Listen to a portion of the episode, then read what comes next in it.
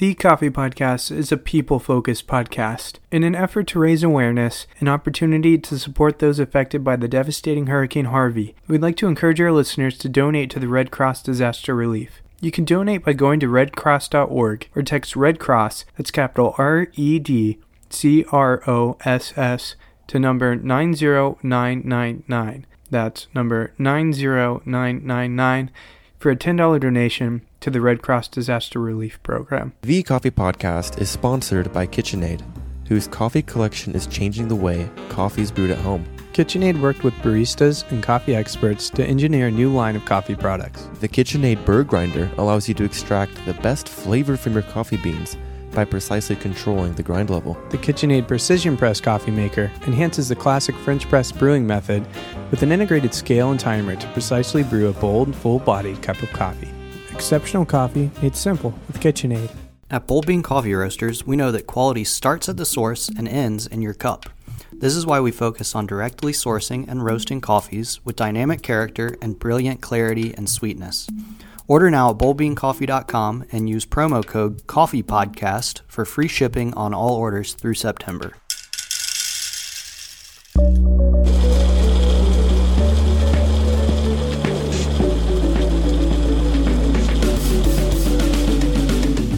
You're listening to The Coffee Podcast, where our focus is people and our language is coffee.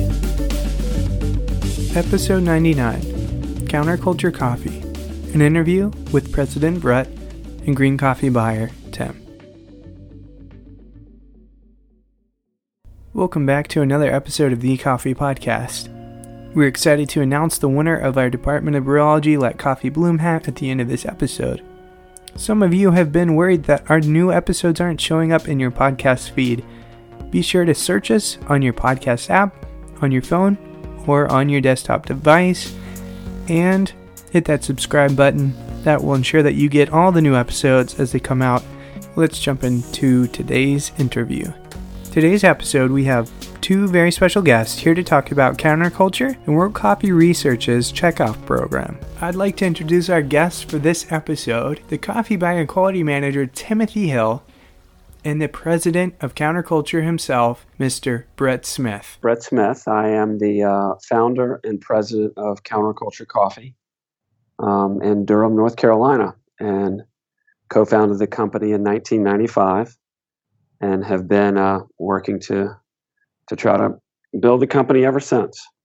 Um, I live in Chapel Hill, and I have three kids. And between the kids and and coffee, uh, that keeps me pretty busy. Yeah, so uh, I am the coffee buyer and quality manager for for Counterculture. I have been at Counterculture. I am just about to hit 13 years in a in I think a couple weeks. Uh, so I've been there a long time. Uh, been you know I've gone from bagging coffee, roasting coffee, delivering coffee, uh, pretty much have worked a, a lot of different uh, facets and facets and capacity uh, at, at at the company, and uh, yeah, that's that's what I do. I source and uh, source and make sure the coffee tastes really good. So it sounds to me like if I'm going to have anybody from counterculture team up and talk to us about some coffee uh, stuff, it's going to be you two. You both, I assume, know quite a bit about counterculture and the DNA over there. So Brett, let me ask you first what was your first cup of coffee like, and what moments led you to pursue a career in coffee? Well, I'll, I'll be brutally honest and say that before I co founded Counterculture, uh, I was not a big coffee drinker, and I, I can't really remember different times of drinking coffee or different moments. And my initial interest in, in coffee was really the coffee industry, the coffee business. Um, I was coming out of, of business school at, at University of North Carolina, um, where I, I, got my MBA, and I, I had an entrepreneurial itch, and I just sort of stumbled across the industry. But I do remember a moment uh, when I was the, the first time I really cupped coffees in a formal way and it was with a guy named Robert Barker, who had been in the industry for a while. And I, I, haven't heard anything from Robert Barker in the past 15 years, but he had been around the industry for a while and he sat me down. And, and I was with my partner at the time, Fred Houk, and we put on a table uh, three coffees: a coffee from Guatemala, a coffee from Kenya, and a coffee from Sumatra. The, you know, the differences just were obvious, but I'd never experienced anything like that with coffee, even though I was getting into the coffee business. But it was at that moment that I really started to appreciate the differences in coffee and not just subtle nuances, but significant differences and uh, and, and really this the different experiences you could have with with each cup. And that's when I started to realize that uh, what I was doing was more than just you know an entrepreneurial exercise. It was really you know being part of a, a great industry and a, a great product. Sure. So you, you sort of caught the the coffee bug, as they say. You know, it sounded it sounds to me like you wanted to start a great business and ended up, you know, neck deep in the coffee industry it was um, you know a, a, lucky choice in many respects of of the industry. But uh, what I hadn't anticipated was not only the product, but you know the reach of the industry, um, literally all around the world, and and over the last 22 years, how it's it's given me the opportunity to meet people from all different um, you know walks of life, and it's been incredibly fulfilling in that respect. And I assume that you must have met Tim just naturally through the process of being hired for counterculture, yeah?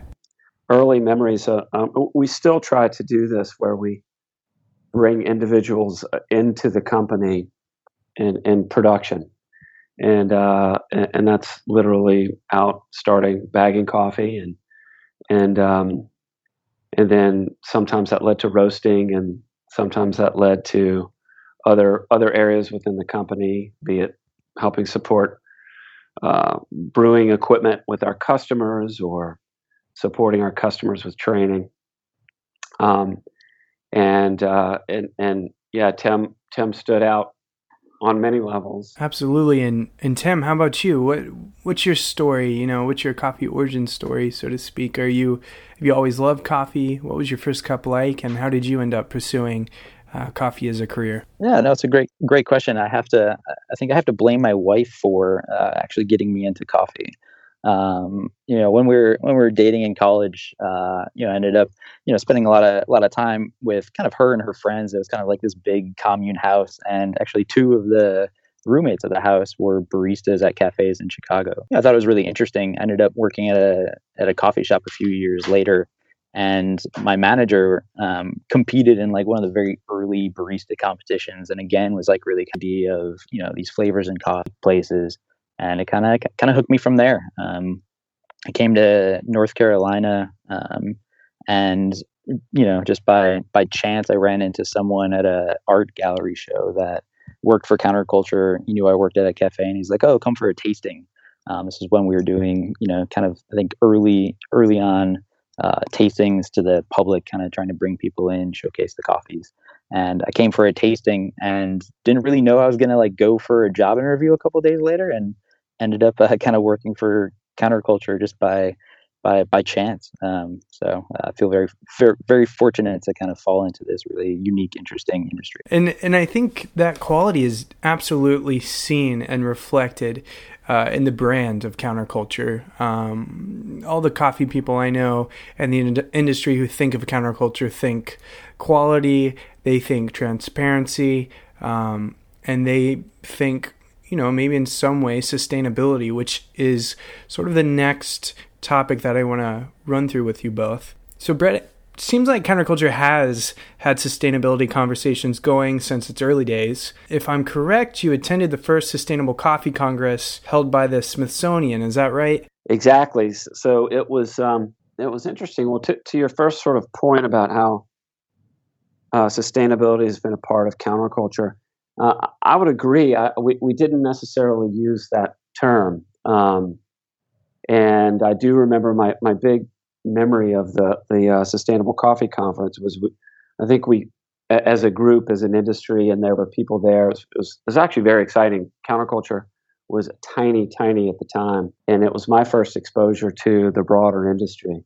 And and we would break we broke into working groups and and really over the course of two or three days, the final conclusion was really that there are three aspects to, to sustainability and you know, really the triple bottom line of the environment of the social sustainability and, and, and fiscal sustainability but those values if you will were really were part of counterculture early on. I started the company. I, I mentioned this earlier. Uh, I met a guy named Fred Houk who was uh, living in Durham and actually was working for a tiny little coffee roaster. And he and I met and ended up partnering. And excuse me, and Fred, we, we both, or I would consider him more of an environmentalist than me, but we both appreciated the environment. We appreciated uh, what it takes to build a company and build relationships, build long term relationships.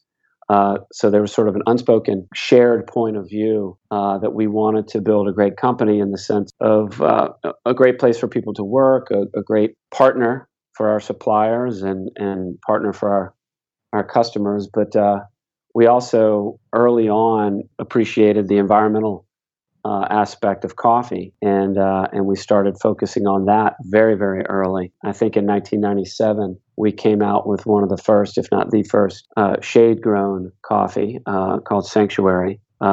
And it was kind of funny. I remember uh, in the, the coffee was focused on shade farms where migratory birds would go and, and as more and more land was clear cut for farms there were fewer places for the birds to go and so I remember the day Fred walked in and said, I've got it. We're going to do bird friendly coffee. A lot of people have heard that term now, but I'd never heard it. We had never heard it. And I think I asked him if the birds were going to eat the coffee. But early on, that was part of our focus. And, and I think that as we continued to build the company, we've continued to uh, really clarify and uh, support our commitment to sustainability as part of our vision statement, as part of what we talk about all the time. And to me, and I think to counterculture as a whole, it's not really a, a compromise by any means. It's it's really a great structure for business. It's a great lens to look through. You know, we're, we're trying to build a business that keeps going, that is in its essence sustainable. When you look through that lens, uh, either in the sense of transparency or um, a lot of the different things we've done, it pays off. So what started off as sort of how we do things naturally is now we do it with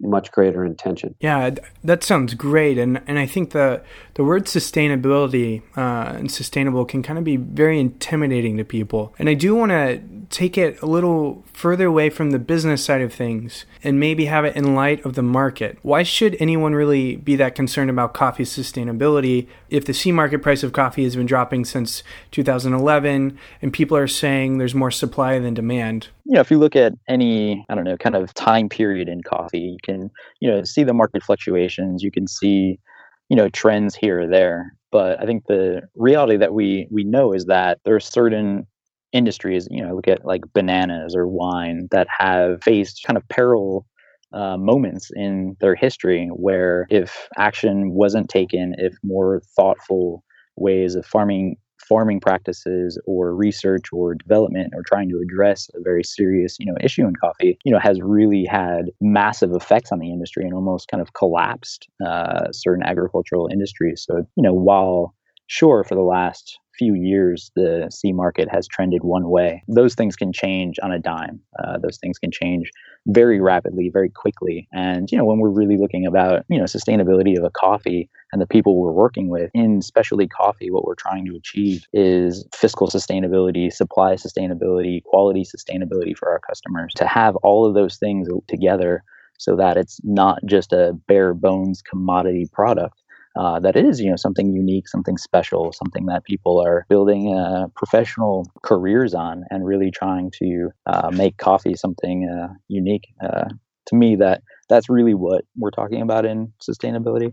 Um, and a small little trend of time does not does not does not make the the history for sure. Well, well, well I did want to chime in and, and, and, and say that if, if you if you do look at the big picture trends as sort of a macro trend and then and then a micro trend, and you know, the macro, you, you do have increases in consumption. You have countries like India and China that are starting to increase their consumption of coffee. You have um, countries that historically were net exporters are now net consumers, and the trends show that that should continue. The flip side of it is really as it relates to um, coffee sustainability, and this is getting more into WCR, but uh, there is a reality, as Tim was touching on, with agricultural uh, crops that sometimes you face incredible challenges. In coffee itself, it requires certain growing conditions, and and with things like climate change. um, you have certain regions that are, are, either you know more moisture or less moisture, or you know that's changing. And and coffee is fragile in that respect. And you have certain countries like uh, you know El Salvador that I think coffee production there is, is down probably seventy percent, um, and a lot of that that relates to how susceptible coffee is to to disease, to the effects of climate change. Um, and then the last aspect of it is is land pressure. I had a conversation with uh, the granddaughter of a coffee grower, and, and, she was an adult, but she said she remembered as going to visit her grandparents when she was a child, and said that they could look out from their farm over the valley and they could see the coffee plants flowering, you know, for as far as they could see, and and now from that same position, she sees uh, literally housing developments, and so uh, land land is being converted away uh, from from farm to you know either to real estate or to develop for for housing or for other crops. So there is a, a, a delicate balance there that can be disrupted fairly easily. That you know we, we're already seeing it um, through things like rust and other things that affect coffee. Just because the C is down, that that does not necessarily reflect really the longer term uh, potential for uh, for for challenges with coffee. Sure, and and you must know, uh, being integrated in the coffee culture as you both are, uh, that this is sort of a common um, misunderstanding of the market and sustainability. And it's kind of maybe not intentionally, but it is a way to say, oh, sustainability is not really that great of a deal. You know, uh, look, we have so much coffee in the market. How can it be a problem? It's obviously not the case. And Tim, I would like to move uh, a little more back into your position at Counterculture. Uh, you're the coffee buyer and quality manager. You're a roaster known for high quality coffee and thorough transparency, obviously. I want to ask you how does your role at Counterculture reflect the vision of sustainability for the company itself? Oh man, there's so many angles you can take on that one. That's a that's a that's a really tough one. Um, you know, I was kind of thinking about this and you know, I was thinking about this the other day and kind of what you know how how this intersection of quality and sustainability plays out when you're purchasing coffee, when you're trying to you know develop models that work you know not only for for us the coffee roaster, but for the coffee producer, the you know cafes that serve the coffee, the individuals you know drinking our coffee at their home. You know how how does that all work? And you know it actually you know this question really brought me to a moment where I was part of this panel and I was tasting all of these coffees, you know, dozens and dozens of coffees from Colombia. And uh, it was designed to, you know, it was designed to be a variety experiment of Castillo and Caturra from Colombia with, you know, the goal of trying to give feedback to, you know, growers on like what's a good variety, what is the quality worth, you know, what is the risk worth in terms of, you know, producing these coffees. And it was really interesting. Went through all of these trials, tasted, you know, hundreds, if not thousands of cups of coffee during this. And, you know, I was, I was one of the only tasters that really loved the Caturra. Um, and, you know, the Castillos did really well. And actually, it, it really surprised me at how good I, you know, how good some of those coffees tasted. And, you know, I think it changed a lot of minds there. And the takeaway for me was even though I was in the camp of like, you know, having a slight preference towards this variety and this, you know, uh, these flavor profiles, you know, I had to like take a step back and really look and be like, wow, I may prefer that coffee, but would I ever recommend that coffee variety to be grown by the producer? Um, would I ever recommend promoting and selling that, you know, that idea, that concept to our customers? Um, and you know, it really made me think really deep and hard about what sustainability looks like, what trying to develop, um, you know, good transparent models that work for everyone. Um, and uh, no, it's really interesting. Which you know certainly plays plays into you know a lot of my excitement for you know the work WCR is doing, and you know what you know what this looks like in the future. That was a really tricky one to to make concise, and did a great job there. I'm sure we could spend a lot more time on that topic, but let's go ahead and move uh, into the World Coffee Research Checkoff Program. Uh, I'm going to start with you, Brett. I want to mention that you are a member of the board at World Coffee Research. Why did you join the board?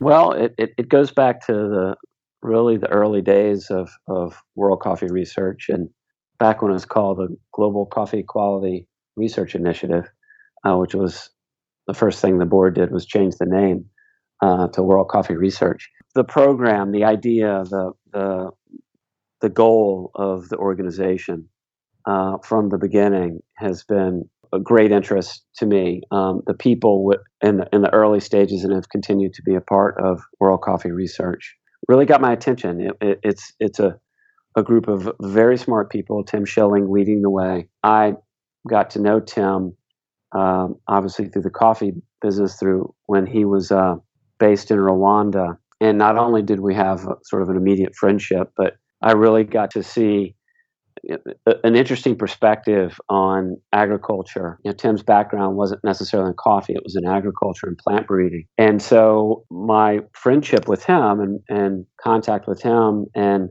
and the other folks uh, talking about this topic early on, it was just clear that this is something that uh, I wanted to be a part of and that wanted counterculture to be a part of. And so we were there from the beginning and any opportunities to participate with the organization and to, to continue helping it however I can was something that excited me and I think is important. Uh, I just feel it's that important for the industry. Uh, it's been a privilege to be on the board. I was the, the, the chair chairman of the board last year, and that was really exciting on lots of levels. Um, to to get exposure to uh, science that I'd never really seen before, and to plant breeding um, that I, have sat in our, our, technical advisory committee meetings with some of literally some of the leading scientists and plant breeders in, in the world. Wow, yeah. And and and that's incredibly stimulating, but it just makes you appreciate how you know strong the organization is, uh, the organization that Tim's put together. I have continued staying involved because it's continued to uh, evolve in, the right direction and continue to make progress, and has continued to work hard not only with the main goal of improving uh, and ensuring the future supply of great coffee, but I feel like the organization uh, that Tim's put together is doing that in a really smart way um, that will have the impact uh, for the whole industry, not for just one segment of the industry. And so to, to continue to be a part of the board is just I, I, think it's that important and it's and, and if I can continue to help I, I certainly will. Sure. And the uh, the checkoff program is something the coffee podcast discussed on uh, circa episode 79. So we've talked about it with our listeners before, but Brett, how would you describe the World Coffee Research checkoff program and why is counterculture involved? Well, the checkoff program on its base level is pretty simple. Um, the idea is for every pound of coffee that you buy, you make a contribution, and it's it's a half a penny a pound.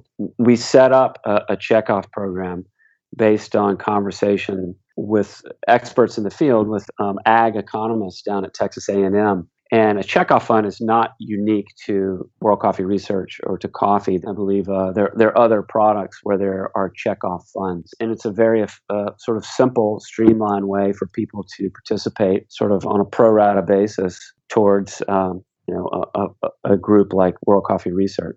Literally, we, we have set up a mechanism.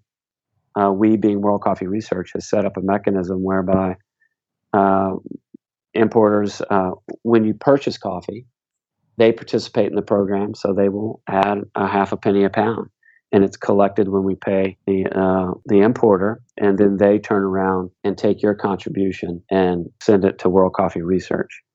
So, so it's a very streamlined thing, and I think it's very effective. And I think it's for roasters. Um, I, I, think it's a great thing to to build into your system because, to be honest, once you build it in, you don't really think about it on an ongoing basis, and it, it sort of takes care of itself in the sense as a as opposed to having to stop every quarter and say, do we want to participate in this again? What level amount? Uh, what should we do? Instead, we're signed up, and we're going to stay signed up as as long as we want to participate. And if we want to stop, we can. Um, but it's very simple and and it's a, a, very easy way to continue supporting Coffee Research. Would you say that checkoff is best suited for larger roasters?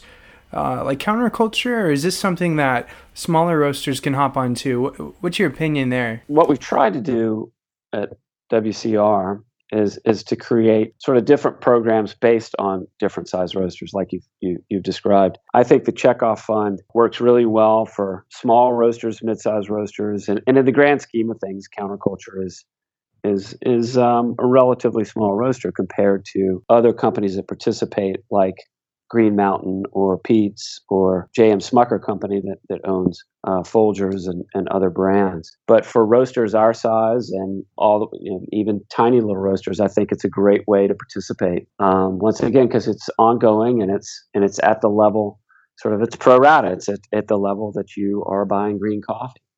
Um, I think at a certain point, roasters that are you know the very really really large roasters. Um, you know, they've chosen to instead make uh, annual donations of larger gifts. But we, we would love it. The World Coffee Research would love it if everybody would participate on the checkoff level because it, uh, it, it really works well. And Tim, you work hard to develop the supply chain at Counterculture. What are your thoughts on the checkoff program at World Coffee Research, and how does it help you achieve that goal? Yeah, you know, I think this goes back a little bit to you know this idea of it's kind of you know research and development and what and what that looks like in developing a good sustainable model for sourcing coffee and you know what that means to work with outside organizations. Um, and you know you know honestly like you know uh, yeah, it, was, it was funny when i when i heard you say like oh counterculture is a large large roaster. I'm like oh man like i get really jealous of you know companies a hundred times the size of counterculture that you know they probably have you know r&d budgets you know that you know who, who knows what they even look like at this point. And so you know i think that you know the checkoff fund um, i don't know if it exists in any other industry kind of in this fashion where a really small roaster a medium sized roaster you know really anyone can participate in you know some of the most fascinating interesting research and development work happening in coffee that you're going to see the benefit of in a very short time. I mean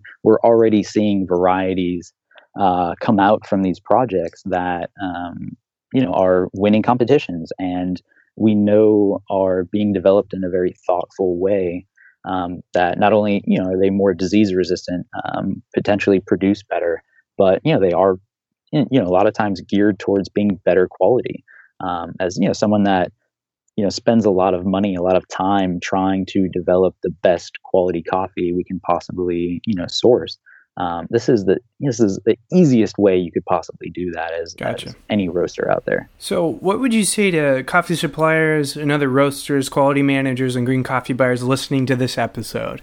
yeah, I mean, uh, I'll, I'll, be very simple. Uh, you know, do it. Like, there's no there's no reason not to to, to do it. I mean, the if, if you look at the work um, and you look at what's happening uh, with the long term gains of it, uh, this is it, to me, it's a no brainer um, for me. Yeah, I think uh, I think there's an aspect to uh, you know, coffee sustainability that people focus on, and, and, we've touched on it today, where you have you know a crisis in coffee and supply and demand, and, and I think that World Coffee Research is addressing that, um, but also as Tim touched on, um, there there there are developments that WCR is is accomplishing now that they're creating incredible you know interesting things in coffee, not just, okay, we have a supply. Because it's not just about a supply, it's about a, a, a supply that is, is interesting and quality and, and, uh, and unique. And if you look at the coffee industry and how the issues that face the entire industry uh, cannot be addressed with a single company. And yeah, there are huge companies with their R&D labs and, and they're doing interesting things. But WCR's focus and commitment to sort of to, as the term we use is pre-competitive is on developing things that benefit the industry as a whole. And and you can do that. And it's you know sort of a rising tide effect when the industry has uh, a more sustainable supply of great quality coffee and sustainable in the sense from you know from the farmer all the way through these unique offerings that are available to the industry. And obviously that can be taken to the consumer. roasters of any size, be it the smallest or the largest, you can't get that benefit by yourself. So it's a, it's a tiny price to pay to participate compared to the, the upside, the benefit of not only ensuring, you know, the, the big macro supply of coffee, but wonderful, unique coffees. Uh, they're already starting to come out in the market, new new varieties and in a wonderful direction, not just, all right, we have coffee. Um, instead, it's going to be, wow, we have wonderful coffees. And there's Gotcha. a big difference. Well, thank you for sharing that with us and with the listeners. Uh, Brett and Tim, thank you both for joining us uh, to talk about counterculture and the checkoff program. We covered a lot of ground today. Well, thanks. And, and thank you for your interest in world coffee research and, and of course, counterculture. Absolutely. Thanks, Tim. And my pleasure. Thanks. Talk to you guys later. And finally, we'd like to announce the winner of the Let Coffee Bloom Department of Brewology hat. The winner is going to be Instagram at Chad Cavino. Thanks, Chad, for participating and everybody for participating. Thanks to those who subscribe to the email, and we'll be sure to be announcing some big news very soon. The Coffee Podcast is produced by me, Jesse Hartman, and my co host, Weston Peterson. Music is by Michael Parallax. You can find his music at michaelparallax.com. Thanks for tuning in, and as always, and until next time, happy brewing.